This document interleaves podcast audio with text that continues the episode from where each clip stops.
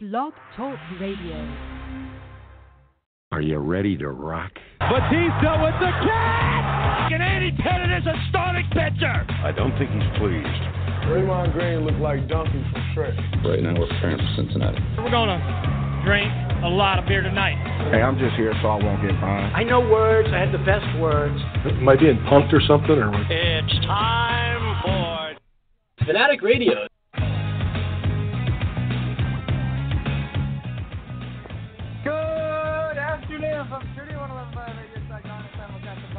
Country Blog Talk Radio and later Beatflow 360. This is Fanatic Radio. We are the Millennial Show. Thank you to all our sponsors. Shout out to the fans, our lovable, loyal supporters. I'm your host, Mike Gardner, joined me always by the notorious Ben Florence. Back at it again for another exciting week. Got some championship claimed, some shade being thrown, um, potential beef, which we do love, and uh, the NBA draft is tomorrow night, which I, I care, but I don't. Um, we'll get to that in a little bit. I do want to start off with um, some housekeeping. So I was driving home from work the other day, I I get I pull up to my driveway, and what do I see in my driveway that has been here? I want to say for about a week. It's as far as the the, the or, or about five days. A massive, probably thirty foot long camper RV trailer because it, it has a hit. It's just been in my driveway. Now I immediately have questions. Um, come to find out, it's it's my land, my landlord. Her son is getting married on Saturday. So this is what she had in mind. This is, this is how Boone. This is how Podunk and Booney I live. Uh, the town I live in. I live in. Where, where there's not enough hotels uh, locally, so my landlord has to borrow her cousin's RV to stick in our driveway just to have enough people to go to her son's wedding. Now, this ain't the Clampett, but it's it's up there. So I just wanted to give everyone the, uh, the the heads up on what's going on in my world. That yeah, that's another thing. Apparently, more cars will be showing up. Uh, Thursday through Saturday, I have to, I've been I've been instructed to park next door at my in my neighbor's driveway. So there you go. That's that's what's that's what's new with me. No crazy stories. Work's been work's been pretty pretty busy. Uh, I could assume I could assume only only uh, the same for you as well. yeah, I mean it's just you know uh, the summer the dog days of summer are starting to roll in, and uh, just because it's getting hot and you know the hill of Congress here, sometimes they're there, sometimes what have you. Political campaign is heating up, so it's just you know, there is never a day off, never a dull moment, seemingly in my line of work. But every time I, uh, you know, w- uh, every week I uh, look forward to the, the little escape that we do on our little audio broadcast that we call Fanatic Radio. Isn't it great? Yeah, I actually had someone give me a shout out the other day. Um, my uh, my cousin, I'll give a shout out later in the show. He, um, actually, I'll say it now. Early shout out to uh, my cousin, the great Kyle Kirchhoff, the official Yes. voice of the Grand Junction Rockies, which is the rookie ball affiliate of the Colorado Rockies. He, uh, I, I, I asked him to give us a plug on the broadcast, and of course he did, like during the seventh inning stretch.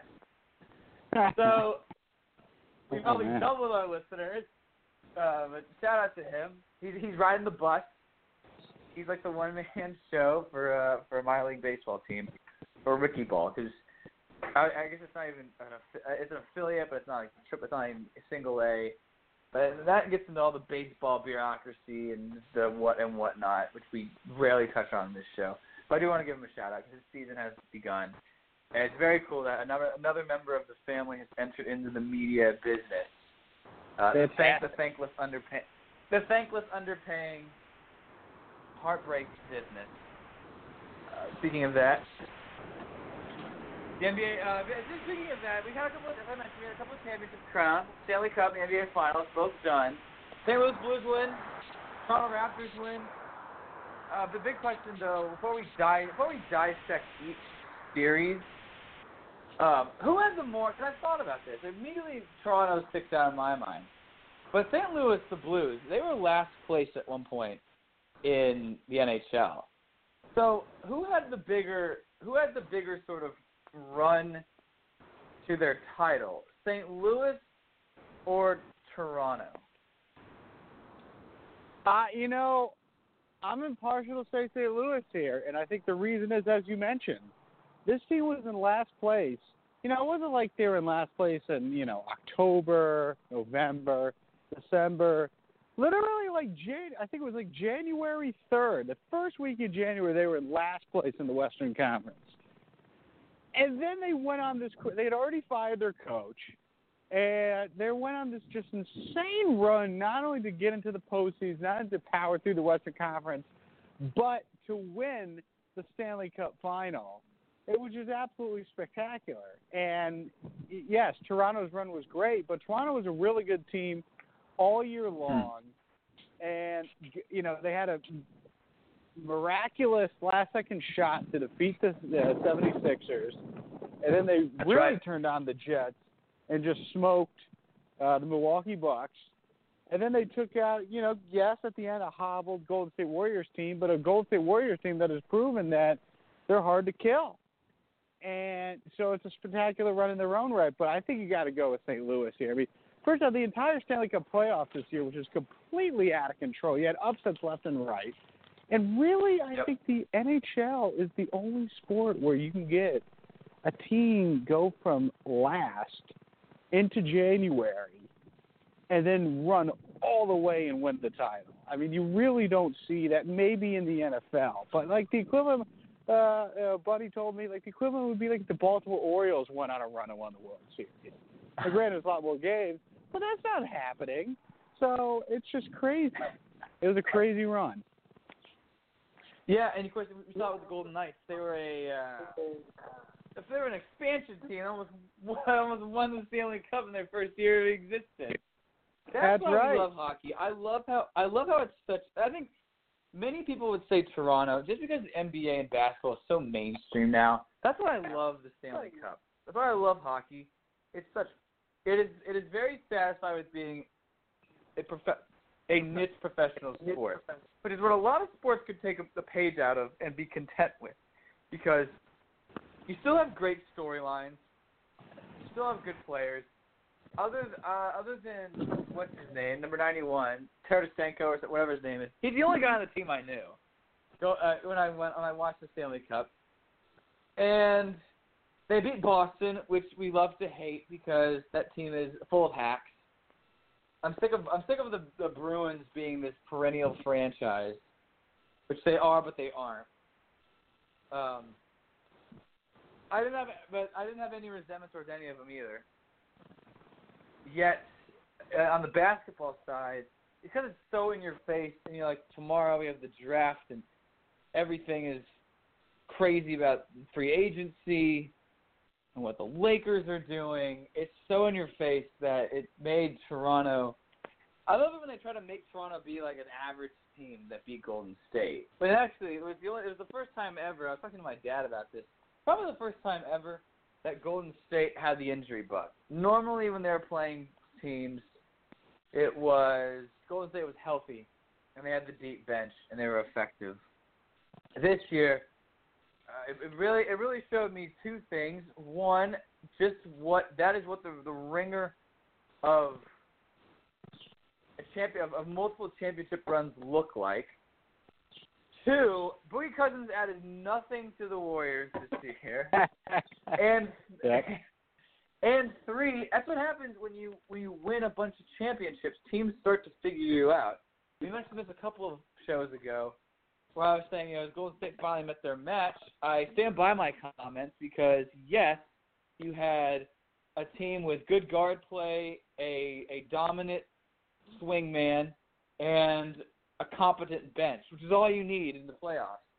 I wouldn't, I wouldn't say the best coaching because I don't think Nick Nurse is that good of a coach, but you had a Mm. good you had a good mix of all stars and solid role players, which is exactly what the Warriors had, you know, like last year or the year before. So you know, I'm happy. To, it's both teams first time fran- first time championships, which is uh, which is great because it brought back good memories of when I went to the Dallas Mavericks parade in 2011 after uh, that after that goon squad took down the uh, the big the, the first year of the Big Three in Miami. Which which that team does not get enough credit. They do, but they don't. Knowing that it brought Dirk and Jason Kidd and Jason Terry and and Shawn Marion and Tyson Chandler, all their like their first titles. I don't think anyone on that Mavericks team had won an NBA championship. There have been a lot of guys on those teams who have been close. Jason Kidd was one. Peja Stojakovic was coming off the bench. Uh, Dirk had been to the finals previously, along with Jason Terry, previously in 2006 when they lost to Mm. Dwyane Wade. But it brought back good memories with that. Funny enough, Rick Carlisle is still the coach of the Dallas Mavericks. I think this is his second year with Dallas, uh, and he is still, and now he's trying to develop Porzingis and those guys. But yeah, I'm with you with the St. Louis Blues. It was cool that they actually went from last. Um, the NFL, we do see that sometimes. We see we see bad teams make the playoffs only by virtue of the last place schedule, um, which my dad hates because we saw it with Jacksonville, the Jaguars, awful, and then they went to the AFC Championship game before rightfully losing. Um, but yeah, hockey is hockey's a great sport because of that. Uh, and, champion, and championships are uh, and championships are over. So the NBA we go, dovetailing off of the the Raptors win. Golden State, everyone is hurt. Uh, we we mentioned that before, but more in the Western Conference. I want to talk about so I want to talk about the the, the Houston Rockets. By, by the way, we we kind of touched on it last week, but now apparently it's gotten worse. People are saying you know, there, there's reports um, from the Houston Chronicle and other sources saying that James Harden and Chris Paul really have strong resentment for each other. Uh, I think that the key the before, before we get to the who would you rather be question if you were Daryl Morey, what would you do in this situation? Knowing that you are just a few pieces away, knowing that your coach is potentially going to get fired or, or leave at the end of the season, uh, all the assistants are gone. Your two-star players hate each other, but on the flip side, your biggest hurdle is down for the count with multiple injuries, and the West is so wide open. Are you are you, are you uneasy if you're him? or are you gun ho? We got to stay confident through this whole through this whole wave of nonsense. Well, it's one of those things to where you know you make a great point about now with all this upheaval in the Western Conference. Now the Houston Rockets could really be taking advantage, uh, and then you have this stuff where you know Chris Paul. It just seems like Chris Paul is just an awful teammate. It causes locker room problems basically wherever he goes. And it's one of those things to where you know Chris Paul right now, not even the second best player on this on this on this team. I mean, clearly the playoffs showed that Eric Gordon has kind of solidified his role through just a tremendous season he had. And I think if you're Daryl Morey, it's it's very going to be very tough to trade Chris Paul. There was initially some speculation about a potential deal going to the Lakers. Now, obviously, that's not going to happen after the Anthony Davis trade. So, and the problem here is that Chris Paul has just got a, a crazy contract, and he's clearly, you know, he's still a great player, a great point guard, but he's still on the downside of his career. So, I think they're Hmm. kind of in a position to where they have to do something, and clearly, obviously, I think the ideal situation for them would be to trade Chris Paul. The problem is, is that who's going to have to take on that contract unless you're giving up uh, or taking on uh, a massive, even perhaps even more unwieldy contract in return. So to really, I mean, you know, Daryl Morey deserves a lot of credit for building this team. One of the top GMs in the league, and he's really in a, a tough position again. To try to see what they can do with uh, with Chris Paul. Because it's not like you're moving James Harden anytime soon. I mean, we all know that. So Chris Paul obviously will be the guy that has to go, but he's incredibly hard to move. So it's a tough position. Yeah, have you ever have you ever had beef with someone, um, a teammate, a coworker, at the James Harden, Chris Paul level? I fortunately have not. I am uh, fortunate to have to be on the good side of a, a good number of colleagues. I say the vast majority of colleagues. I wouldn't say I'm friends with everybody, but I would say I have a positive relationship with the vast majority of people I operate with, and even people that I may not like. It's not like you know we're not talking to each other, and it's not like a vile, just awful situation where nobody could work together. Um, I mean, I don't know. I mean, I'm trying to think. You know, in other situations, you know, I really don't know if I've ever certainly anything to this level. And yeah, I don't know. What about what what about what about colleagues that you know? Oh yeah, I'm. Uh, there are definitely colleagues. Like I know some colleagues, like you know, that are almost just like repulsed by the sight of some other colleagues that I work with. Like that you just, you, it almost looks like they're getting like physically ill when they see a certain colleague, and they, Yeah. they're like grossed out by him and what have you. So I've seen that. You know, Fox is certainly news. Could be a, a high pressure environment, and sometimes not the, always the healthiest environment to work in. So you definitely will see a lot of tensions. Um, and definitely tense situations. I don't know. We really can't request trades. It's not like you know we have a you know it's not like all the networks are in a league and we can be dealing play, pieces and prospects left and right. Although it it would be kind of cool. It should be though. I I wish it was like that. It'd be great because it'd be very funny to play GM. So Who would you who would you if you if you were a GM, who would you take number one overall? in terms of a uh, like a like a news TV draft, Yeah, why not? I mean that's so it's it's such a tough. que- I mean, are we including like on air talent? Are we including just like behind the scenes? If we're building a network, I mean that's it's so tough to say uh, because uh, yeah, there's so many behind people that behind the scenes because yeah, behind the scenes because everyone just want to go for like the guy with the ratings or whoever. But behind the scenes, who'd Sure. be like your who'd be like your number one? Uh, probably, you know, Ben Florence because you know he's clearly risen up the chain a decent amount. Still a young cat, so he's not quite in his prime, only 26. So he got high production at an early age, and there's definitely a high ceiling. And there's still years ahead of you. So I think Ben Florence is the kind of perfect guy to build your team around. Could do a number of different things, but very versatile. So I think Ben Florence is clearly just a great guy to start off building your What operation you with. What would you say his what would you say his I love this, the draft scouting report. What would you say what would what would Scout say his flaw is?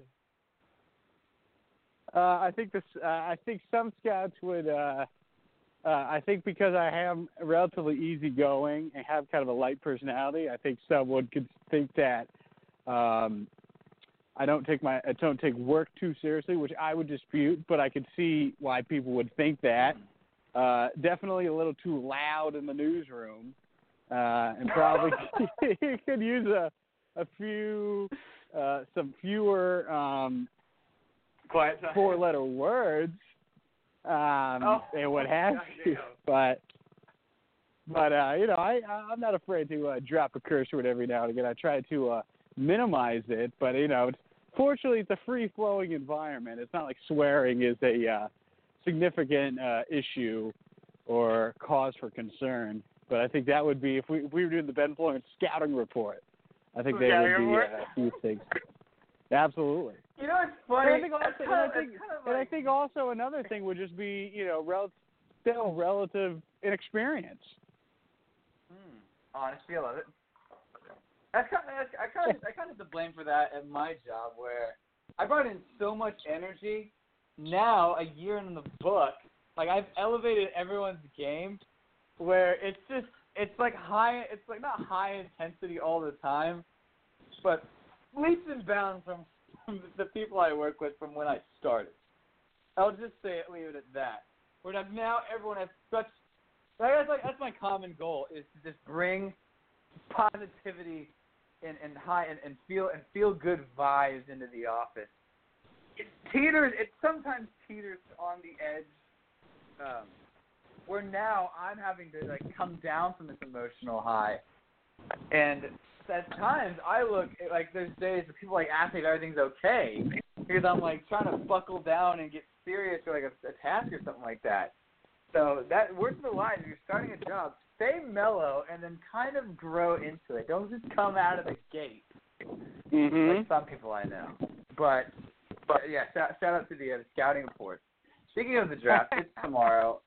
Uh, your Brooklyn Nets and the team and the uh, their rivals, the New York Knicks, have very high draft picks. What do we see? What what do we see of it? We obviously know Zion is the second coming. Uh, but then after that, it's kind of a gray area of who will really be those good of players. Who do you like? Um, who are the sleepers? Who are the who are the, the juggernauts that if you were a GM you'd be uh, going hard after? Well, it is important to know the Brooklyn Nets uh, do not have a first round pick because they Oh. recently traded their first round pick to the Atlanta Hawks, uh, the 17th pick, uh, in a way to uh, they traded a couple picks as well as a contract of Allen Crabbe to pick up Taurean Prince and to pick up cap space for this uh, wild off season that's uh, due to commence in a matter of well days. Uh, I think clearly, you know, that's the thing with this draft. You have a top, a clear top three. You have Zion, you have Ja Morant, and you have R.J. Barrett. And then after there, it's kind of a question mark. You know, I like uh, Der- uh, Garland, the guard from Vanderbilt, but he only played five games at Hmm. Vandy in his uh, freshman year. And and then you got a you got a bunch of other guys uh, throughout the card. You know, go down to like a guy like a Bol Bol, very high recruit, talented player. Uh, had a pretty bad injury that ended his uh, Oregon run a little early. You know, a kind of you know, you don't get a lot of big guys. A with NBA bloodlines, his father, the legendary Manute Bol. You don't get guys of this Yeah. size, and certainly not guys like him that can move and shoot. So, but he's also a guy again that has serious injury concerns. And I think when you look hmm. at that fourth pick, that fourth pick now, kind of where the fun really begins. And the thing there is that that pick is now held by the New Orleans Pelicans uh, in the wake of the the blockbuster Lakers um, Pelicans Anthony Davis trade. So now they kind of hold almost the key to the draft. Now people are wondering are they going to try to swing that for a player? Are they going to try to move down for a te- to uh, potentially, you know, uh, team rumored the Atlanta Hawks have picks eight and ten. Maybe they'll package those two picks and trade up to four. New Orleans will trade back. Um, are they going to try to get another piece to kind of continue to build their team now around Zion Williamson, Lonzo Ball, uh, Josh Hart, and what have you? So it's it's a really fascinating NBA draft because there's a clear drop off after their third pick, depending on what you like to think of uh, of Darius Garland. And then you have another some questionable guys, some guys that have a high upside but didn't play particularly much. And then you also have teams that are still moving around pieces because we're about to enter one of the wilder free agency periods in recent memory. Hmm. Yeah, I mean, I think that's a problem in the NBA. It's like the NFL as well. It doesn't matter how good of a player you are, unless you're as transcending as LeBron or like Kevin Garnett. The team, the team you go to is going to be bad. So that's why it's like. It's like the Orlando Magic takes someone like, know, like PJ Washington or something. Like great player, fantastic player, but he's going into Mhm. a garbage franchise, and it'll just be a locked in a vacuum where you can only see him on occasional Instagram highlights or um, or NBA TV. So I will just say, uh, I actually I I don't even know if I'm going to watch the draft tomorrow because I, I find it pointless. Where it's just like I, that, that's what I don't get. The NFL draft is the worst because they overhype these players, and that's the thing. After three years, if you're not good, you kind of get thrown into this sort of vat of nothingness. Wh- Where, Mhm. like, let's look at the overhyped offensive tackle from some team from the 2015 draft. Where is he now? Is he in the league? Is he been traded? NBA is the worst. Like, oh, he's been traded three times. you go to his Wikipedia page and his and he's like a journeyman, like, like you know, little like the Lopez twins. They're the guy who was on the Bucks. He's been on like eight different teams. And like at that Mhm. point, you're not a good player. Like, oh, you come back and have this great game in the playoffs. Like, yeah, but you're not a good player. Like, You're a good. You're, you're a contributor, but you're not a stud that stayed with the franchise that was involved in some blockbuster trade. So that's why I think this whole draft nonsense is, is such a wash, especially in actually, actually basketball. If you look at the Sacramento Kings, and and they're no they're no means ready to be good. Even even with Luke Walton being their coach, they're like them and the Phoenix Suns are like the youngest teams in the NBA. They're all younger than us. And it's just like, yeah, because you have terrible ownership, you have god awful GMs. So it doesn't matter. All I'll say is I saw Zion Williamson, not play, but just saw him. I saw RJ Barrett play, score 30 points against Syracuse. Um, he's going to be a good player. Actually, I don't even say that. He, actually, he's not going to be a great player. He'll be a good player. Because if he goes to the Knicks, Kevin Knox, I said last year, was a good player, and he's still on the Knicks. So it's Yep. like that's a great example. He was probably the best player on Kentucky's team last year, and the Knicks still didn't make the playoffs. Beyond RJ Barrett, yeah, he's probably the second best player on Duke, but the Knicks is still going to be terrible because your boy Dolan doesn't know how to how to manage anything. So Yep. it's like I think Ja Morant is overhyped. Um, he did win Whoa. his first round game in the tournament, which is always impressive. But he's just like what's his name? Who is the guy? Collin Sexton, like the dude from Alabama. Got drafted by the Cavaliers. He is is sort of a wild, rambunctious, small point guard. Um, that is, he's like Trae, like Trae Young. No one cares about Trae Young. I hope the guy doesn't win Rookie of the Year because my man Luka Doncic deserves it more. But Mhm. like, yeah, like Trae Young was Trae Young was a wasn't a good college basketball player because Oklahoma was, was just flew by the seat of their pants. Lon Kruger had no idea how to manage the talent of Trae Young. And then he gets just gets overhyped for an entire year. It's like, yeah, Atlanta still sucks, and they had no way of making the playoffs. But yeah, we're gonna keep showing highlights of this kid because he shoot he jacks up forty foot jumpers that may or may not go in. So I don't know. I'm I'm a big advocate for mid majors. Um, shout out to the American University. No, I noticed no AU guys are just players the draft. It's uh, upsetting. But, um, but the thing is, I want to see Ja Morant be a good player, but because he was so overhyped by a bunch of hacks on ESPN that didn't know basketball, I resent him more for it, which I don't like. So I don't know. I think Cam Reddish is overrated. I saw him play and he was just average. He never, other than that one shot he hit against Florida State at the buzzer, never showed up in big moments. Of course, the NBA, the entire career is a big moment. That's um, right. Bol Bol conspiracy theory because he was illegally paid by Nike. That's why he was at Oregon. Um, and Yeah. karma is a bitch and is going to come back to bite him in the butt. Just you wait. Uh, he ain't no Thon Maker though. It was a ha- was more of a hack than anyone Oh, ever called a God. hack on this show. Oh god. Um, who else is in the mix? Some random Europeans, you know. I always hate that too because they're so invested in college basketball, and then like in May, all of a sudden they just throw out some guy from Croatia, and you're like, if this guy was so good, why am I just now hearing about it? It's 2019. We should have constant stream of information. We know who the best player in the EPL is. Everyone in the world knows that Mo Salah is the most famous Egyptian, probably since probably since King Tut. But yet no one knows who this basketball guy is that's playing for the draft. So I watched a little bit of the combine and immediately turned it off because I thought this is pointless. Um, yeah, I will not watch the draft because then they always wear those. Like, like I always, I always laugh at guys like Ben. Remember Ben McLemore, the guy who played at Kansas. I Yeah. think went to the, the the Kings, and God knows where he is now. It's like a it's like a classic example. So do something better on your Thursday night. Do not watch the draft. Re- re-listen to this show because we we That's- have that's we have, all, right. we have all the content. and with that, we'll have fan mail. And Our, our phone lines are probably blowing up. Um, but we have we have we have some exciting fan mail, including Flo's Yankees and Flo's Packers are back in the news once again.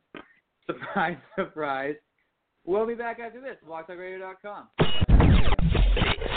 Fanatic Radio. Ah, there's the tingle. It's The reason you wake up on game day and put on your team's colors. Fanatic Radio on Blog Talk Radio.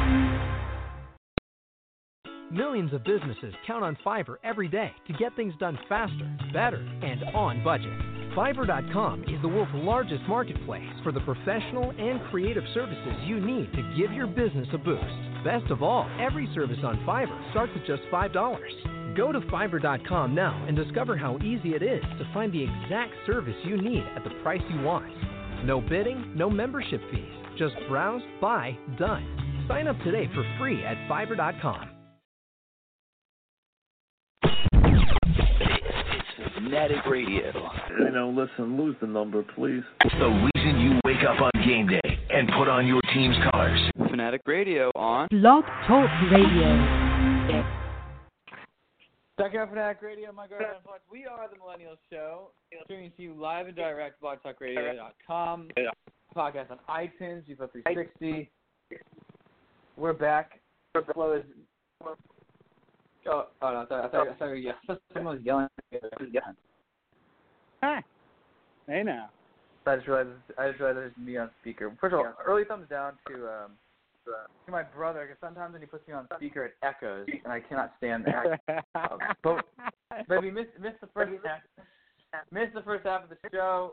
Catch up with us as always. Social pipes, iTunes. We uh we talked a little bit about what was more magical of a run, St. Louis to Toronto, talking basketball, the draft, beef. I actually didn't get to answer that question. Um, I've actually been involved with office beef. Um, with my with my old with my old what's the I can't even she's she wouldn't, I wouldn't even call her my boss. It was when I was working at Nissan. So I had I had a boss. So I think it was like the VP. Um, and then towards the latter stage of the job, they hired a a, a person to take over the uh, the vacancy of the supervisor role. Completely unnecessary. Um, I got zero. I got zero zero consulting about it until about three days before she, her first day was going to be, and uh, we were complete water and oil. Um, she would take her shoes off. So we had we had one of those awful open concept tables. Our office, our, our, our freaking office looked like a call center. She would ta- she would take her shoes off. Uh, I think I still have pictures on my phone. They will be leaked. um, yeah, I mean, one day I was sitting, I was sitting at my desk, and very small table, so it's just like, you know, I'm going about my business. I kept smelling something. I thought, you know, it's Dallas. It's the summer. Maybe, maybe it's maybe it's just must. It's humidity. I kept smelling it, and I thought, nothing in my trash. I didn't eat like a banana that rotted overnight or anything like that. And I fortunately dropped my pen. So when I went to go get it, gas, shoes stacked. She, she had one of those like plastic uh, trash cans for recyclables, so she like always prop her feet up on that. It's just uh, absolutely foul. Um, yeah, but here, here, here on Fanatic, here on Fanatic Radio, we don't usually take anything seriously. It's all in good jest. The only thing we do is fan mail, which is next. And for the sake of identity, I, as instructed by my lawyers, I will not say her name on the air. oh. I was gonna say I was gonna say I will describe everything else about her other than her name, but that does it for later episodes. Uh, by the way, I gotta look at the the archives. I'm noticing that we are slowly approaching our 300th episode of this show, and we got and I and it, we're in the hopper of some. We've got to do something for. I might just be completely drunk the night we do it, and and just oh, tell oh God. tell all our all our deepest darkest secrets or my thoughts on anything. Just call in or send us an email. But more of that come probably in a couple of months because I think if we got because we do it weekly, it's it's, it's going to be a lot longer than we anticipate. But fans keep bringing in the emails, um, and we love it. They, they first one wants to know. We do. One, first one wanted to. Yeah, first first person wants to know. Following up with our beach story, they say they say Mike and Flo, you don't have you didn't mention it. You didn't mention any public beefs. Um, were there any good ones from your days at the American University? Now I gotta think about that because I I had beef with the whole, I had beef with the whole fraternity, if that counts. Yeah. From uh when I stupidly my freshman year, um, pledged for pledged for a few days and then and then quit. Like like a good chunk of that fraternity, a good, a good chunk of that fraternity hated me for about a year or a semester. To the point where it, spilled over on the basketball court when we played intramurals. I was like playing the bad boy Pistons. Um, what, are other good beefs? Oh, there was this one guy, Papidus. He now he had beef with tons of people. Oh yeah. Uh, or the, the the village fool. He um. He had, yeah he always had I think he always had beef with people because he encouraged it. He's like a Spike Lee of American University. Um, who else had beef? Malcolm. I'm sure he did. There are certain people that didn't like him. Malcolm. That is a Just name because I've not heard in a while. I wonder. I think he is he still in DC. I want to say yes. yeah. I'm occasionally- gonna do a quick Facebook I search. occasionally watch. I think he was trying to. He's one of those. He's one of those guys that like ha- that hits on the um, on like the political wagon. So there was. I think after one after one U.S. Supreme Court ruling or something like that, there's a statue of him just running like skipping down the street. I think "Happy" was by Pharrell was the song in the background. It looks like he lives in Atlanta. Ah, Don't know what he's doing. Hotlanta. That's right. yeah, he he always he always had beef with someone. Um, a couple of guys on my floor. I think most of most of these people I'm mentioning, other than Papidus, are part of a fraternity. So we loved those. Uh, we loved the we loved the beef of uh, of the Panhellenic Society of of of a league of, a league of extraordinary gentlemen. Um, some great some great fights uh, from our good friend Thomas Man, who always refs. Uh, always always breaking up always breaking up some fight. Yeah, but no, we we didn't ha- we didn't have. Oh yeah, other, than like a whole school, other than like a whole slew of guys resenting me for quitting because I one financially couldn't do it, and b I, I wasn't gonna tank my grades for the sake of paying for friends. Uh, no, we did not have beef at school. We usually we usually uh, antagonized the beef. We were definitely on the sidelines, yelling. We were definitely the Drake to uh, Coach Budenholzer's Milwaukee Bucks. I will definitely say we were that. yes, we mentioned we mentioned the Rockets. Of course, we did. Um, oh, here- here's a going back back to back to the NBA. Is the league better with Golden State injured? Um, that's a great question because it depends on how you define as better. Is there going to be more parity? Absolutely, and it's certainly, you know, because if KD left, Golden State was still going to be competitive. Probably a long shot to win a title with, uh, you know, with the rest of the folks, but still definitely in the mix. Uh, without Klay Thompson, it's completely all over the map and very well they could end up missing the playoffs, which is almost crazy to think about. We'll see how the off season. Get. I'm not willing to say necessarily better because I think the Warriors were one of those teams. Even when Kevin Durant joined them, they were a team where, you know, they were really fun to watch, and it was one of those things where, yeah, they won all the time, but it wasn't like you know. You remember as a NASCAR fan when Jimmie Johnson had that just incredible streak of title after title, and it just got ridiculous to the point where is there anybody else? Is this guy just a cyborg? And it got really kind of mm. boring and lame watching the chase year after year.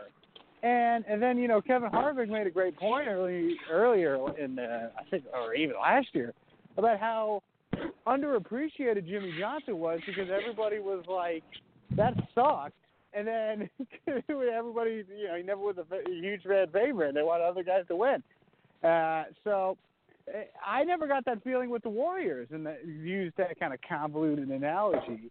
And so I'm going to say the league is not necessarily better. I think that the league is very fun. We got the Splash Brothers dropping threes and Draymond doing whatever kind of crazy nonsense that he does. I thought it was fun basketball and fun to watch.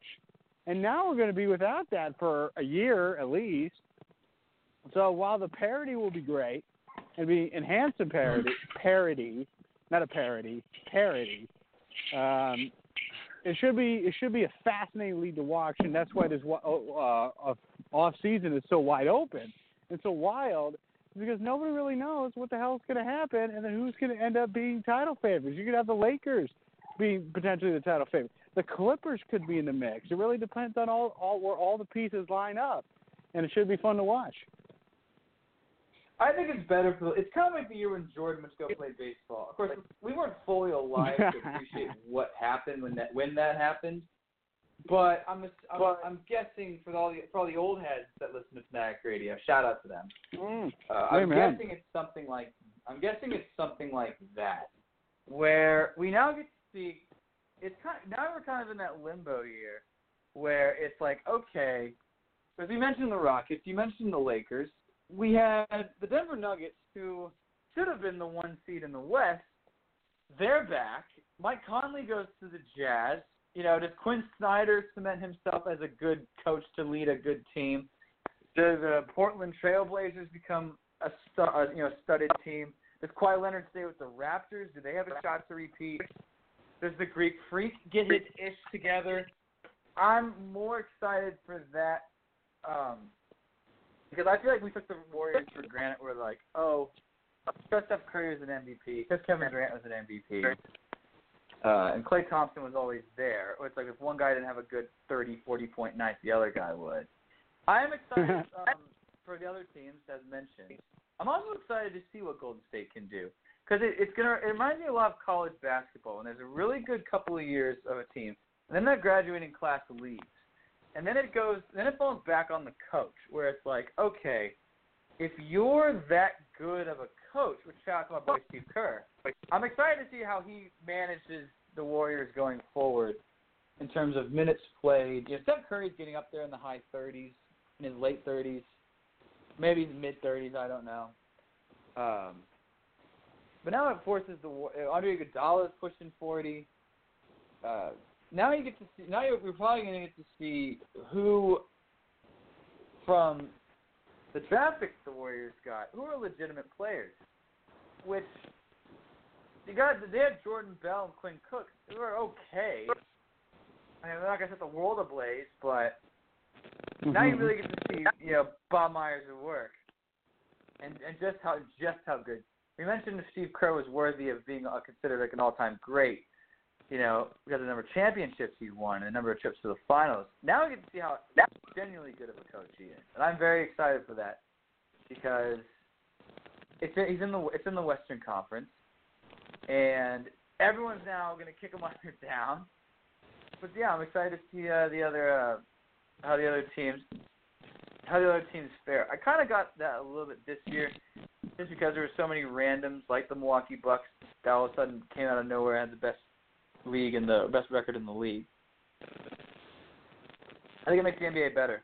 But I'm with you with that as well, the Warriors, because because the Warriors were so good, it elevated everyone's game. Now the Warriors are not mm-hmm. good.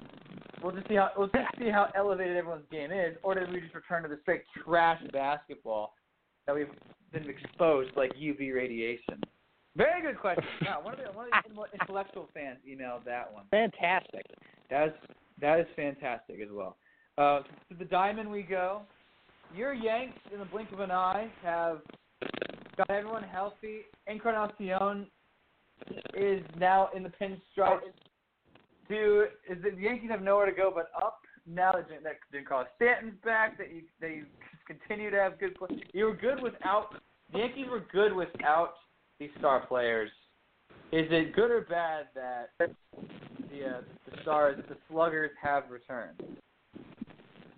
I mean, there's no doubt. And you know, if you're a Yankees fan, everybody really thought that this run was, uh, you know, so important because it's important to show how good this team was, even without all the injuries. And and certainly because you know it's a tough pennant. You know, when you're in a pennant race, you're in a competitive division, as the AL East always is. Uh, and it, it's just so critical to you know just for them to stay afloat once they get all the guys back. Now they're in this position to where they not only uh, you know were treading water, they were swimming beautifully, and now they get all the pieces back, And then you look at this kind of American League, AL East, you know, CC Sabathia just joined the 250 win club. I remember when CC Sabathia came to the Yankees. I was like, you know, that was 2009 when the Yankees uh, then eventually won the World Series when it spent it spent the big money on big pitching. CC Sabathia, your boy AJ Burnett, you know, on and on. You know, the Yankees three and a half up on again a Toronto, uh, excuse me, a Tampa Bay club that's been very solid all year. Oh, strong pitching as always, good run prevention. But you know, the Yankees now really, I totally agree. In, in the American League, where you got the Minnesota talked about them recently, been ec- extremely fun to watch with uh, really exciting baseball, a lot of power and fun stuff from the Twins.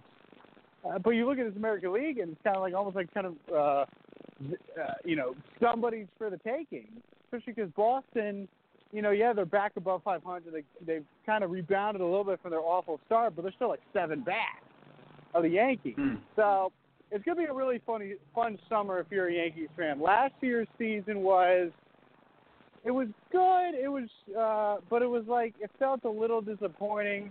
It also was hard because Yankees had a great year, but then they just happened to be the second best team, the best team in baseball. Ran into them in the ALDS.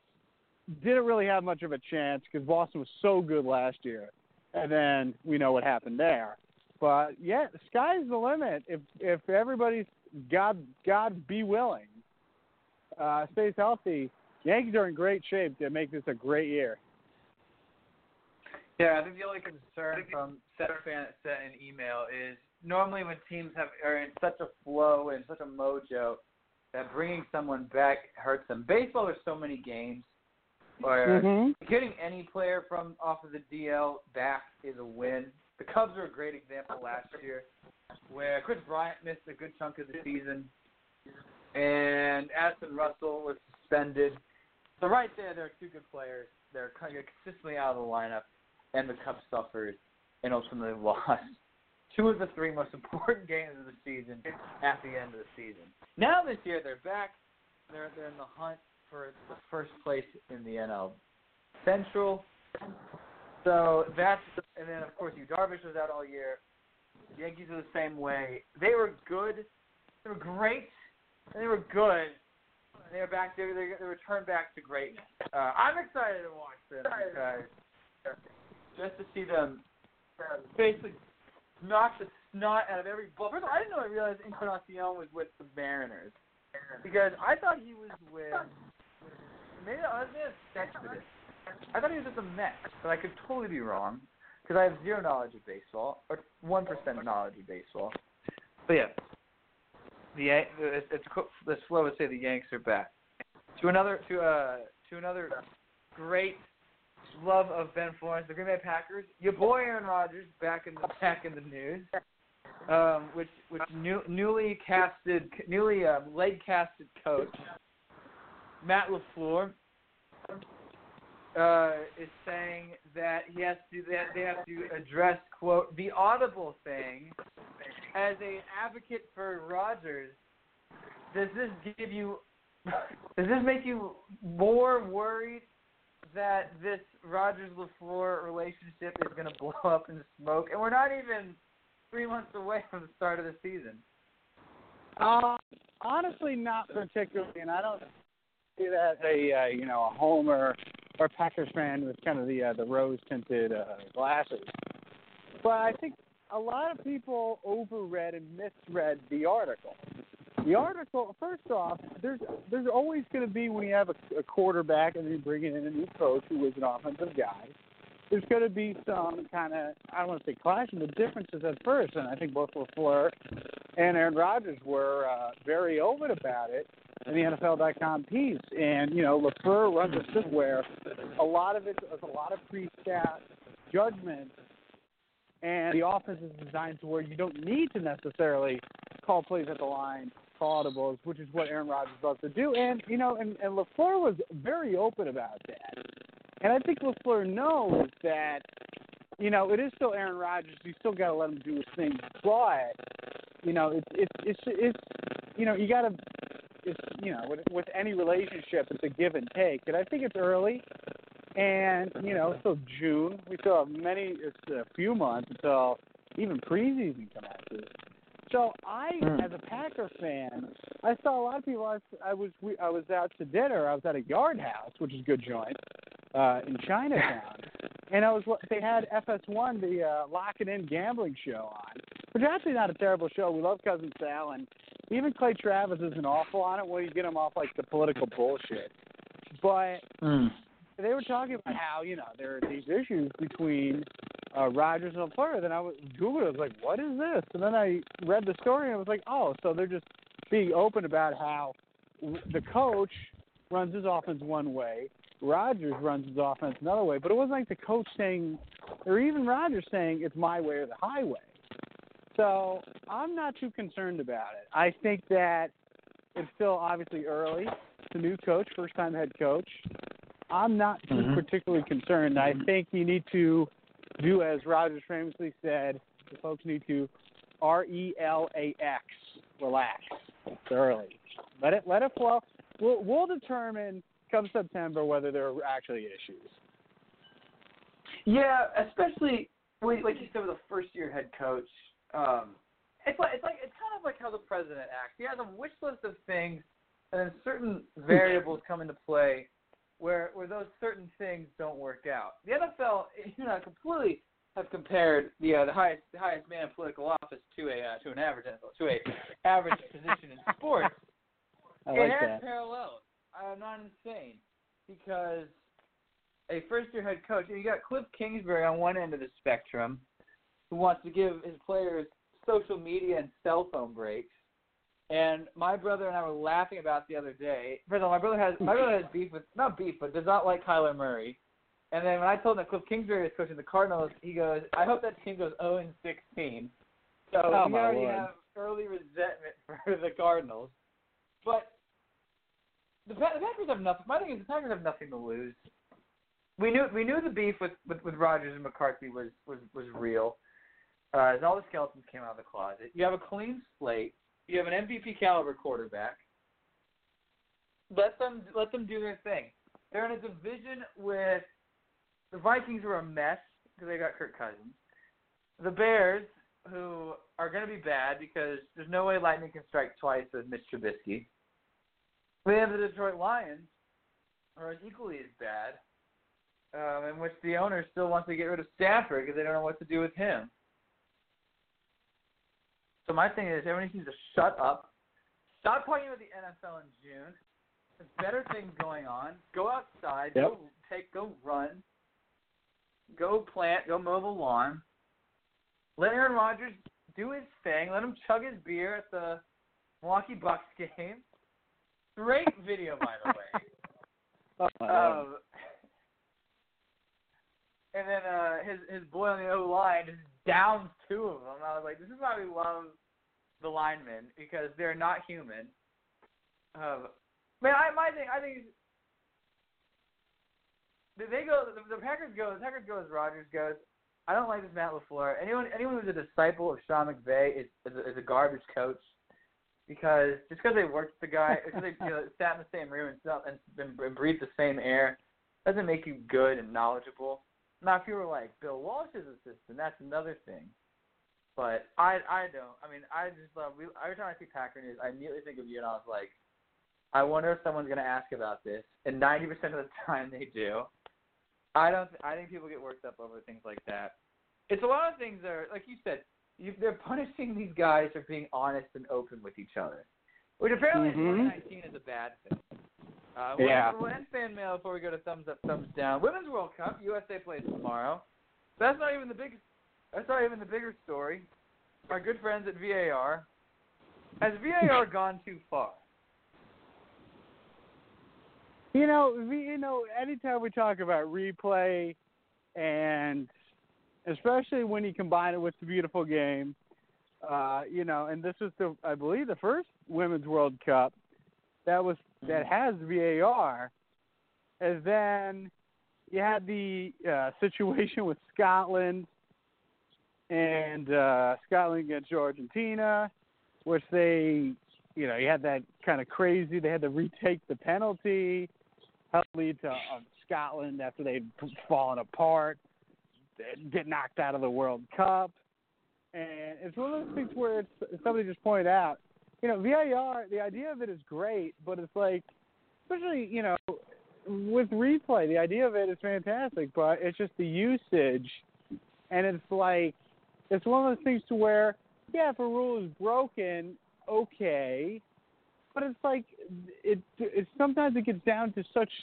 small, slim margins to where, like, yeah, I guess the letter of the rule is, but this is like, you know, this isn't a, a random friendly. This is a, a World Cup. You got team elimination survival on the line. And, and as we know, FIFA's a train wreck. I mean, you know, I don't Hmm. trust FIFA to, to run anything correctly. They even be able to tie their own shoes. So it's it's a it's a tough position. We I think everybody knew whether you love VAR, whether you hate VAR, bless your heart, regardless. But there was going to be issues in a number of these games, and it's going to have significant consequences, and it has proven to do so already. And especially once we get into the knockout round, you know, any Mm. any issues or goofiness or miscues are just going to be magnified and just cause tremendous problems. I think it's gone too far. But the thing that makes me mad about it is, you know, like when you when you download an app, or when you go and you when you bring, when you bring out something new to the world, you you have to like beta test it. You have to put it in the small. It's like baseball with the pitching clock. They put it in minor league baseball. They're do it for a couple of years. They think, oh, this is this works. Let's try to bring this to the majors. Problem with FIFA is they do it the exact opposite. They introduce this nonsense technology on the world's biggest stage just for just for a public just for a publicity stunt. Because Sepp Blatter's going Sepp Blatter's going to burn for eternity for his actions. I don't think he's not listening to this show. It's Damn straight. We we mentioned it we mentioned it before. Soccer is such a judgmental sport where replay doesn't really do it justice. And the problem with that is you know, the good in the men's game, the good referees kind of brush it off because they don't have legitimate. They're not legitimate referees working in that VAR room. It's like guys trying to get their foot in the door. It's like it's like it's like having the replay run by the interns. and, and and the biggest beef that my brother has with it, being a soccer aficionado and a former and a player of the game, is it's the center official is fine. It's the linesmen that make it worse because those are the Mm. ones. You know, FIFA tries to bring referees from different regions, and you get the guys from regions, you know, with a little less money, a little less resources, um, who are trying to are so under pressure to get things right that they just sort of knee-jerk reaction messed up everything. And of course, you got the guy. So, but like in the men's game, the guys, these people are buzzing down, and you as a center official can decide, oh, I'm not going to do this or not. The women's game, though, and even former women's players and analysts, they're saying like, oh yeah, w- w- officiating is, is so spotty. Because they have even less resources than the men's game does because you know the world is forever sexist. And so now you have you have, you basically take World Cup refs on the men's level and put and put it down several pegs, and then you get women's World Cup refs, and so they're even more paranoid something up. And yeah, they do. Because the first one rule I didn't get was uh, I think it was the Nigeria France game where the goalie you know, they, they, they had to retake a penalty because the goalie jumped off the line. Now that's a rule that is 100% judgment. If you watch any men's game, Mm-hmm. those goalies are jumping off the line way in advance, and a lot of referees let it go. Because it's not something. You know, you're your own worst enemy if you make or miss a The women's game, though, it's they're now so paranoid to get it right. It, it's, it's a laughing stock. So, and you mentioned how when we get to the knockout rounds, everything's going to be more scrutinized under a microscope. It's going to be even worse if something like this happens and the United States is playing. Especially because we're the country, we're the reason why this monster exists in the first place. Place. But you know, it's like they they love it because Fox loves it because it, it, it stirs controversy, it gets the ratings. It's like Thursday night football, which ironically is on Fox. Go figure. Let's take a break. When we come back, thumbs up, thumbs down. More after this. Blog Talk Radio, Back Radio. We'll be back. It's Fanatic Radio. The reason you wake up on game day and put on your team's colors. Fanatic Radio on Blog Talk Radio. You cannot be serious. But it's time for thumbs up, thumbs down. That's right. Quickly acclaimed segment. What was good, what was bad. Thumbs up, thumbs down. John McEnroe sends us into the twilight zone. It's been a good week for you. Been a good week for us. Good show, by the way. Got the podcast on iTunes, blogtalkradio.com. Well, I know. First of all, before you start off your thumbs up, thumbs down, I want to give you an early thumbs up um, for your great subtle plug of that uh, on the Instagram, your story about uh, what was the T-shirt company that you got that you got the free wine vouchers for? That was uh, Charles Tyrwhitt. They excuse me. There's there's some sort of action going on that I don't know what's going on in the background. That shit's kind of hot. Um. Uh. So In, in DC right now. Absolutely, I have no idea what that is. I'm down in uh, southeast. Can you give us, can you give a us, little. can you give us live uh, live uh, live update? Uh, I, I I cannot, unfortunately. I'm walking in the opposite direction. But uh, yeah, so what what happened is is that, or excuse me, the shirt maker is Charles Tyrwhitt, and you can visit them, give them a cheap plug, ctshirts.com, and I bought a couple, and I bought a few shirts from them because I've lost weight, and I needed shirts to be able to wear and fit in. They got some great stuff. Good man. And yeah, I got these uh, freaking wine vouchers that are still ripe for the taking. Yeah. That's fantastic.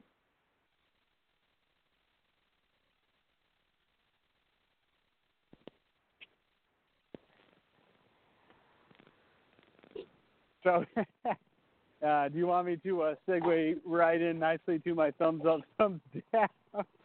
No, no better way. No better way. That's right.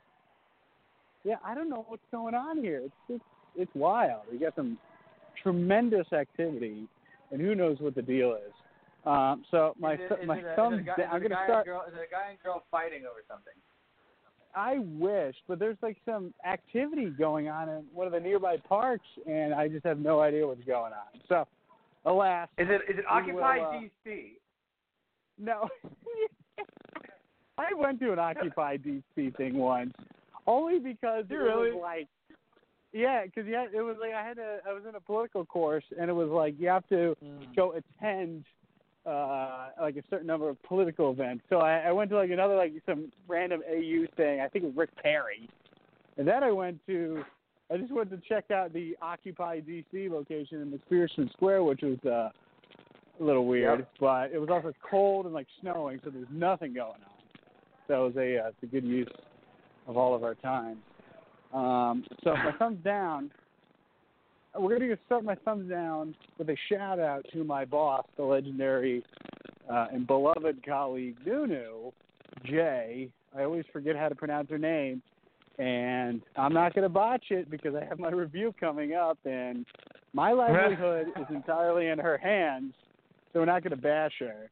Uh, and she's a lovely person. And a friend of mine, you know, all the doubters are like, hey, you know, she's a friend of yours. Now she's your boss. How does that work? Can you still be friends? Absolutely, you can still be friends. And at least until she fires me, in which case we cannot be friends. But that, fortunately, Yes. has not happened yet. But she is the inspiration for my thumbs down. And my thumbs down is people that don't watch, haven't watched, and thus don't get references to my favorite show, the greatest show of all time, The Simpsons. Uh, Nunu sent me an email about a scheduling availability for next month. And I gave her like a completely non-committal response just to be an asshole. And I thought it'd be funny. And eventually she just changed my schedule anyways because, you know, that's okay. So, and I was totally fine. And the scheduling thing was ultimately not a big deal. So I responded with, well, I, so I eventually responded in the affirmative. She's like, oh, well, why did you just tell me that? And I was, and I joke with her that I thought managers had the ability to read minds, so I was testing, taking that theory for a test drive. And then I sent her, well, here's a live look at my brain right now, and it's one of those classic moments in The Simpsons where they show what's going on in Homer's brain, and Yep. I forget what it is. It's, it's like it's not quite Mickey Mouse uh, cartoon, but it's something similar, like going on his brain and whistling uh, one of those old school tunes. I forget what the tune is, and but it's just like you know Oh. banging the uh, cymbals and what have you. So just to show that there's nothing going on in my brain, and then I eventually talked with her about it. To be like, yeah, how about that? And she was like, yeah, I don't, I don't get your reference. Actually, no, she had her in my email when I went over to go speak to her. So that uh, the uh, the bit almost died on the vine there, and then it nearly almost died because she was like, I, I don't know. I think she said one of her daughters loves The Simpsons, or her husband, or something, or maybe not.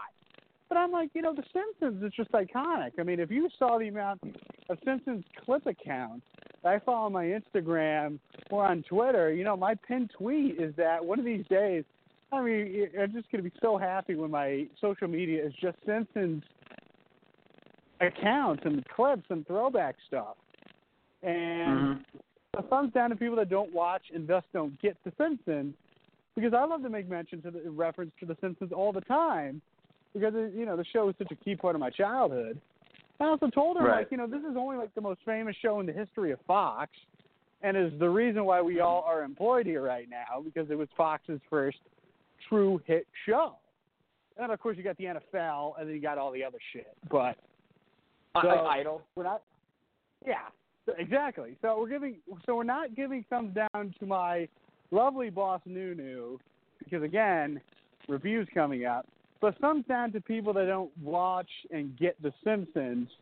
It makes it so much harder for me to make great commentary and great content featuring The Simpsons. So thumbs down to that. Uh, thumbs up. You know, I thumbs can, up. You know, I can I can attest to you. I can attest to you on that because I would give thumbs down to basically. You're basically giving thumbs down to non-cultured people. Non-cultured people in terms of like media, like like like media sense. I give many thumbs down to people I work with because I name drop stuff from shows and movies and just random facts. Like one time, one time a girl in our office baked something. Uh, I think it was like brownies. It was very good. And I go, oh, we got our, we got our, we got our very own resident Julia Childs. Nothing. I got no response out of that. I looked like the idiot for knowing the great, the one of the, the first, one of the first original television chefs. So it's like, sorry for investing more in my life than what's you know on Netflix. But do continue. That's right. so yeah, so thumbs up to those people. And again, we love my boss. She's great, and she continues to sign my paycheck, so I really can't hate her. For Shout better out for a great name, So, by uh, the way. Yeah, uh, well, she is from Georgia, and when I say Georgia, I don't mean like Hotlanta. Go dog. We're talking. we're talking about the Repu- We're talking about the Republic of Georgia, and thus she has a last name. I I want to say it's pronounced Jeparidze, but I could be completely wrong. And it's she's the type of person where I can nail the pronunciation, and she would say I was wrong. So then I feel awful and start crying, and then she would laugh, and then you know we'd have my review. So that'd be great, and that could Oh, very well like happen. Nikola So don't- Jokic. of course. So there you go. Uh, people up. still, people to this go- day still cannot pronounce his first name. Yeah, I know, and it's fantastic. You know, just that, that's why we love Inside the NBA and Charles Barkley. Speaking of Charles Yeah. Barkley, but not at all. Uh, thumbs up to the makers of the video game Fallout 4. I have never played any of the Fallout games. I needed a new video game to play, so my roommate was like, "Why don't you play Fallout 4?" And you know, I knew about the games. I knew they were always very well received. Although I heard the the new game was ass. But so I just recently started picking up. You know, you're playing this apocalyptic society, and it's really there's all kinds of just you know, nooks and crannies in the game. You can just build stuff. You got to build communities. We also got to try to find your lost son. So I'm really early in the game, but it's very uh, intuitive and fun. So thumbs up to I forget the makers of Fallout 4. And thumbs up to Fallout 4 in general. And we love the PlayStation 4. Uh, the bigger thumbs up, which is a fantastic thumbs up, is going to go to somebody I am proud to now say as a star, because he is somebody that I used to live with. That's right, our old buddy Marlon Craft, the official hip hop artist of Fanatic Radio, uh, just Mm. released his, brand new, his debut album. Let me pull it up here. His debut album is called It's like Funhouse Mirror something, Mirror. right? Yeah, Funhouse Mirror just got released the other day, and my our buddy Craft taking the world by storm. It is the number one hip hop rap album on iTunes, which is no small potatoes. And you know his debut single, if you will, "Gang Shit," which had a the video went viral. It's had tremendous, and the video was fantastic, and had just tremendous buzz and feedback.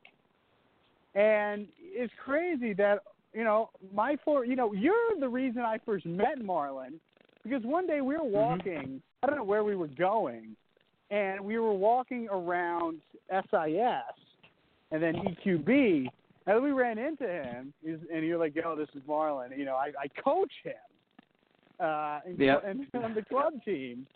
And then eventually I moved in with him because I was like, I know that guy because I know him through Mike's. That's how eventually I started living with those guys and Tyrese and the rest of the gang. And now Marlon is a legitimate star, and he's blowing up, and it's awesome, and it's really cool. We're very happy for our old buddy Craft, who is uh, just killing it out there. I mean, killing it.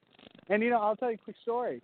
Uh, you know, my roommate, the great Tyree Smith, works at the Public Defender Service, and he was telling he sent a video to one of his colleagues, and his colleague's like, "Dude, I've already seen this."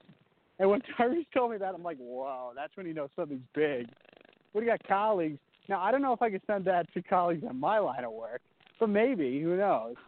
um, but we give ultimate thumbs up to our buddy Craft, who's just doing a hell of a job. And it's proof if you got dreams and you keep keep after it, you keep it in your sights, you can accomplish anything. That's fantastic. I will echo your thumbs up to my thumbs up. Who would have thought, you know? we've we've done everything with that kid. You know, other That's than right. getting arrested with him. We've I've you know, drank with him. I've I've smoked with him. I've played basketball with him. We we had TDR. Yeah, I'm actually yeah, to, be- to be to be fair, a lot of the uh, the, the vernacular that I picked up from the American University that I use that I, even use today comes from mostly him, um, the notorious the, the notorious but um, easily duplicated Jaron Berman, um, and, a, and a couple of other guys from the Jersey, New York area.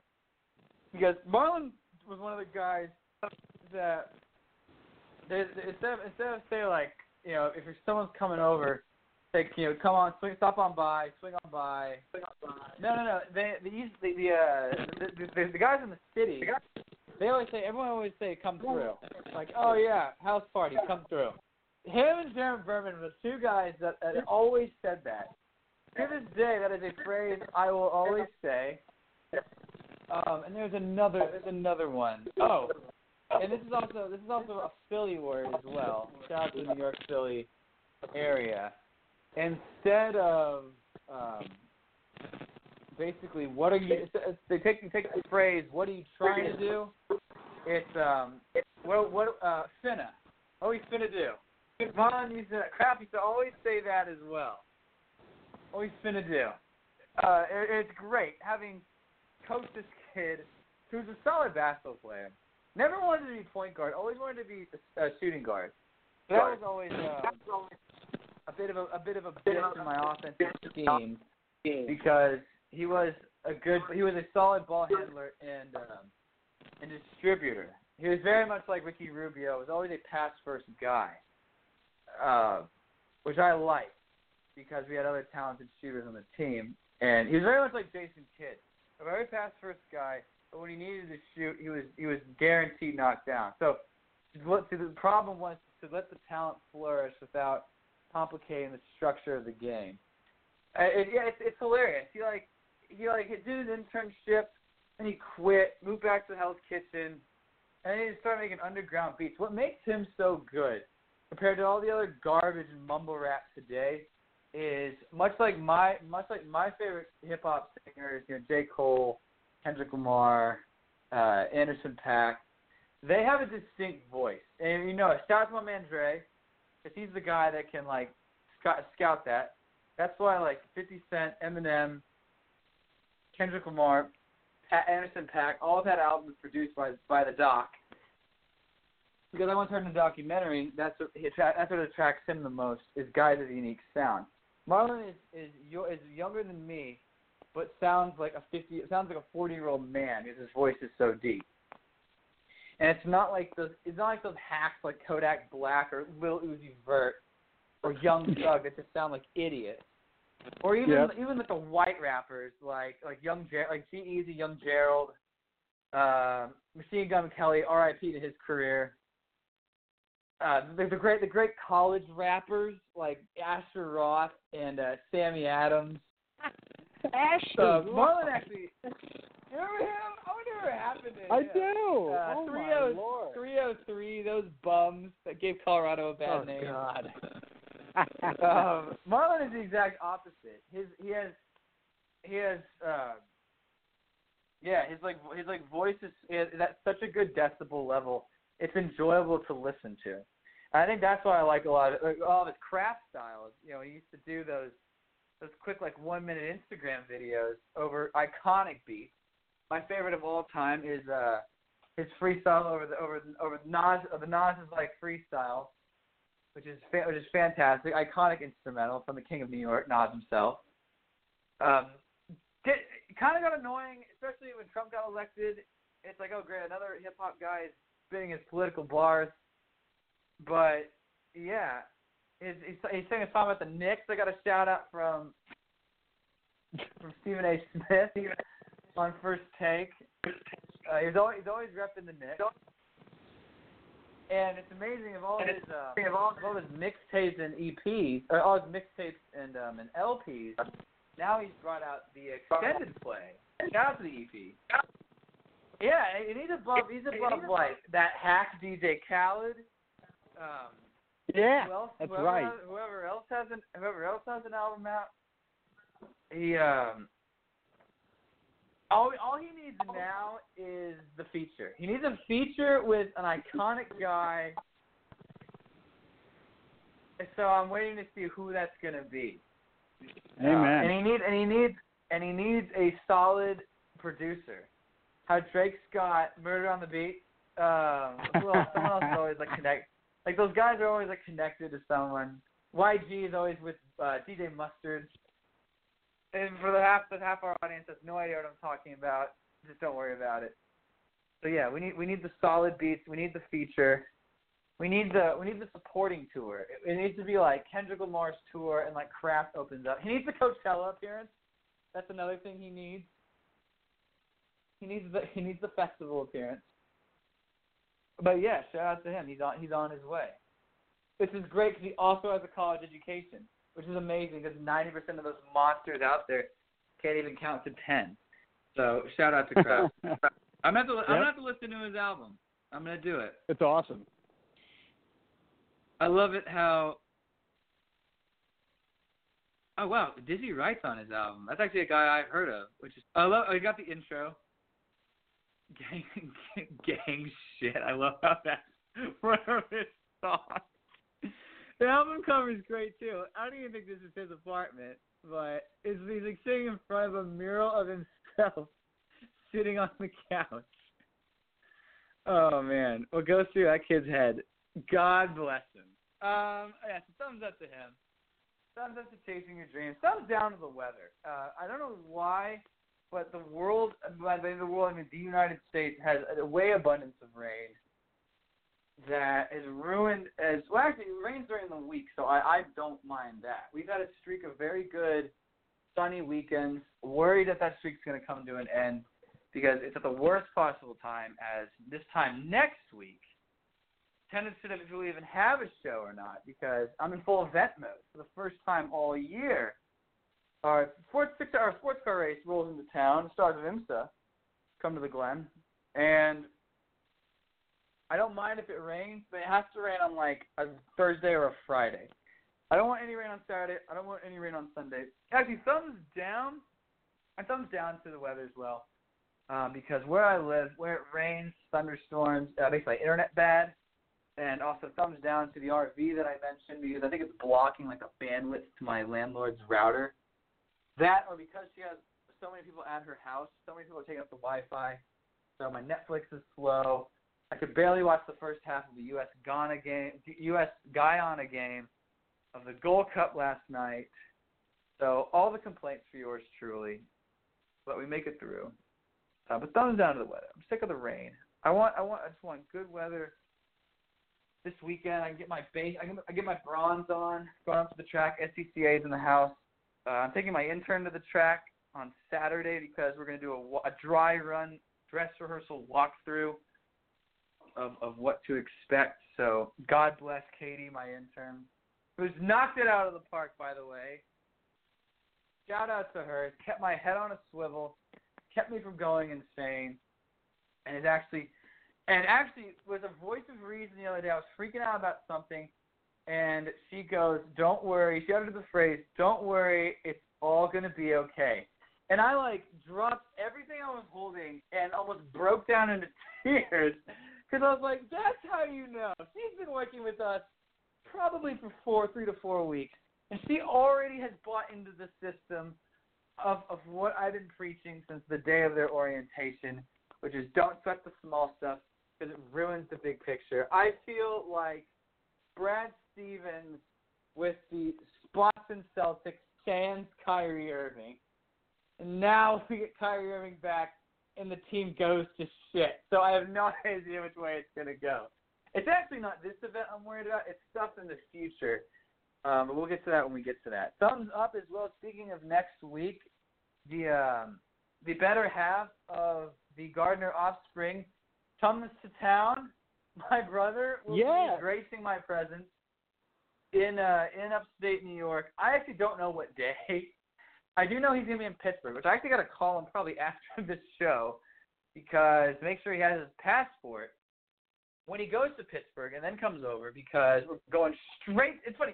We're going straight to the six after after my event. So we're going into the Yeah. hornet's nest of NBA champions. I'm so excited because positivity in that city is probably sky high right now. And we're Yeah. coming to visit to uh, to have his bachelorette party, which is just him and me, because he, he didn't want anything else. So thumbs up to that next week. I'm looking forward to that. Thumbs up to the census. I got something in the mail the other day. I don't know if it's spam or not, so it might be going in the shredder soon. But it says, Dearest resident, your address has been selected by the U.S. Census Bureau to participate in the American Housing Survey, which is fantastic because um, apparently someone's going to call me soon and ask me um, every two years a select number of households are chosen to represent thousands others like it, which is great because I don't technically live in a house, but because I have so much resentment for where I am, I feel bad that I'm just going to give like thousands of houses a bad rap by saying that New York is an awful state to live in. So, suck it, Cuomo. But it's actually cool. They gave me this little wheel that shows um, average income and average rent of certain cities. Um, one of them is the great city of Washington D.C. Amazing um, median monthly rent compared in a city like Philly, actually Rochester, New York. That's kind of in my alley. Seven hundred and thirty dollars a month is the median monthly rent. As we swing over to our nation's capital, fourteen hundred dollars, almost double the amount in Washington, which is god awful. Which is why if I ever contemplate moving back to Washington D.C., I'm either to be living in Maryland, which is a, a disgusting state, or I'm to have to find a roommate. So who knows what that is? But thumbs up to the census because I, I love the census because I love I love making a difference by actually not making a difference. Because the 2020 census is to just be all like all hellfire. Because God knows what's what's what's going to happen to that. Um, oh, thumbs up to your boy Flo Roy. Um, what's his name? Roy Woods Insta story that you sent me, talking about Mariah Carey, among other things. Um, very funny of his his take on that. How every rap song talks about guys having sex, And the final thumbs down goes to OJ Simpson, who joined Twitter the other day oh, just for the fact to give his opinion. Now, ah, Jack Dorsey, God rest his, God bless his soul. He's got to do something about this. Like you got, I think it's time to shut down Twitter because that's the problem with social media is there's a good side and a bad side to everything. You know, Instagram it was Gilbert Arenas coming out talking about the WNBA or something like that. He made some like stupid comment, and everyone got mad. Cause it's like, dang it, you know, we we did so well without or Gilbert Arenas in the public light, and now he's back. OJ's the same way. It's just it's so unnecessary. It's like um what's her name? It's like it's like it's like Ocasio Cortez comparing the refugees to the Holocaust. It, it, it, and like Kendall Jenner, like the Jenners, like it, it gives platform to to crazy people. But of course, it's it's all about clicks. So thumbs down to Twitter. And, uh, and thumbs down to Hotels.com with these weird, stupid commercials featuring Lil Jon. Lil Jon is 50 years old. I don't need that guy.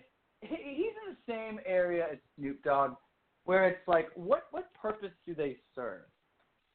You know what I mean? Snoop Dogg is, is like doing cooking shows with Martha Stewart, which is like a great. It was like a great bit for a half second. Because Martha Stewart was like fresh out of jail, so it's like, oh, Snoop Dogg went to jail too. They can smoke weed together because they're in California. Now like Snoop Dogg's still on TV, he's still around, he's still getting featured in songs. Those guys, in, and same with Lil Jon. Those those guys' careers died in like the 2000s. Don't keep them relevant. It's like 50 Cent sort of just went off in the distance, like made a couple crappy movies, tried to make an album, and just fell flat on his face. So thumbs down to that. And that will do it for our show this week. We managed to make it through with zero complaints. We've had, you know, so many days without an accident. We tend to keep it that way. Uh, Amen. But of course, but of course, as always, keep uh keep keep it on uh keep it locked to Blog Talk Radio, the podcast on iTunes, our social pages, Ben Florence on Instagram. Always good with the stories. Maybe hot, uh, more hot takes on the way, especially as the summer heats up. No pun intended. But uh, Yeah. yeah, until next time, stay tuned. May or may not be a show next week, but we'll have more on that later. So as far as Ben Florence, I'm Mike Gardner. This has been Fanatic Radio. We are the Millennial Show. Until next time, bye.